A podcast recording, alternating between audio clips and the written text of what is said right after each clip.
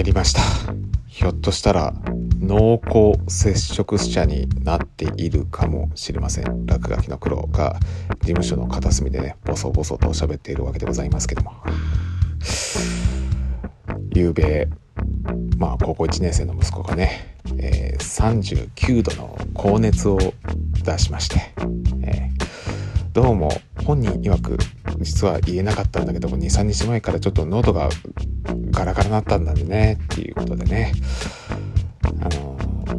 まあただ喉が痛いだけだろうぐらいで済んでたんですけどもそれが熱になっちゃった時点であやばいコロナはてなっていう状態になりまして。で今日ね、えー、まあ、急いでお医者さんの方に、まあ、連れて行ってまあ、あの PCR 検査か、あの抗原検査っていうんですか、まあ、ととにかく、まあ、コロナの検査を受けさせるわけなんですけども、まあ、何が大変かっていうとね今日実は私の母のねこう誕生日を祝うためにね、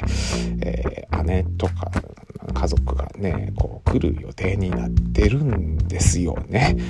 えー、ですんでまあ少なくとも私と妻と息子の3人は今日は欠席でであと皆さんに行ってきてくださいっていう形に一応しようと思ってるんですけどもその電話の手続きもしなきゃいけないし。でさらに何がきついかって言ったらね私月曜日にね健康診断を受けに行く予定なんですよ。で健康診断月曜日に受けに行くっていうことはその2日前土曜日曜に、えっと、検便をね採取しなきゃいけないっていうことなんですよね朝一に出てくる便を取らなきゃいけないんですけども、えー、息子がもしコロナ陽性だった場合は、まあ、当然健康診断は延期せざるを得ないですよ。私も濃厚接触者になるわけですからね、そんなとこで健康診断を受けに行くことなんて絶対アウトですからね。ですんで、検便を取ると検便のキットが無駄になっちゃうからね、もし行けなかった場合は。ということで、検便ができないということで、もう今朝からずっとうんこを我慢してる。ええー、と思って。ま、まあまあ、今ね、まあ我慢してるって言ってもね、そんなね、なんか別に便意とか催してるわけじゃないですからね。えー、逆に言えばね、飯を食うと、あの、ドミノ式でギャってこう押されて、あの、便が出そうになりますからね。ですんで、朝飯を抜いてるんですよ、今え。お腹は空いてるけどもこでご飯を食べて便意を催してしまったらテスト受けなきゃいけなくなる。あせめて息子のそのコロナが陽性か陰性かが分かるまでは俺は絶対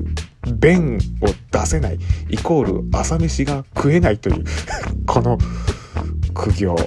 で今朝もね、まあ、うちのね、農場の、まあ、従業員さんの方たちにね、あの、すいません、あの、ひょっとしたら私濃厚接触者かもしれないので、僕から距離を取ってくださいって言ってね。なんで、こう、ものすごくね、離れた距離でのね、なんか今朝のこう作業のミーティングを行ってね、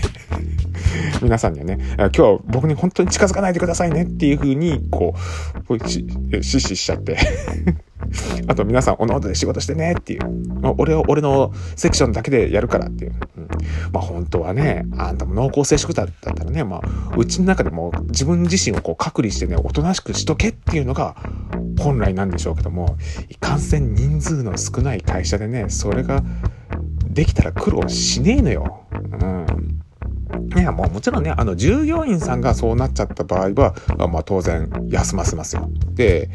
まあ、一応代表である私がその穴埋めをするっていう形でね、えー、一応考えてはいますけども、えー、まあ、要するにこう会社の社長っていうのはさこう陽性あるいは濃厚接触者になったとしてもねそうそう簡単にね休めねえっつうねジレンマがあるんだよな、えー、中小企業の社長とかいうそういうポジションの人たちっていうのはねみんなどうしてんの？他の会社のそういった、ね、ちっちゃいとこ経営してる人たちって自分がコロナ陽性になった場合あるいは家族の中で濃厚接触者になった場合皆さんどうしてんの？今までそういうのって考えた考えないようにしてこれまでやってきたけどもとうとうこういう日が来ちゃったかって思うとちょ本当誰か教えて、マジで。本当参りました。はい。えー、そんだけでございます。あの、ちょっとおふくの誕生日はどうしようね、本当に。この番組は、アンカーをキーステーションにお送りしました。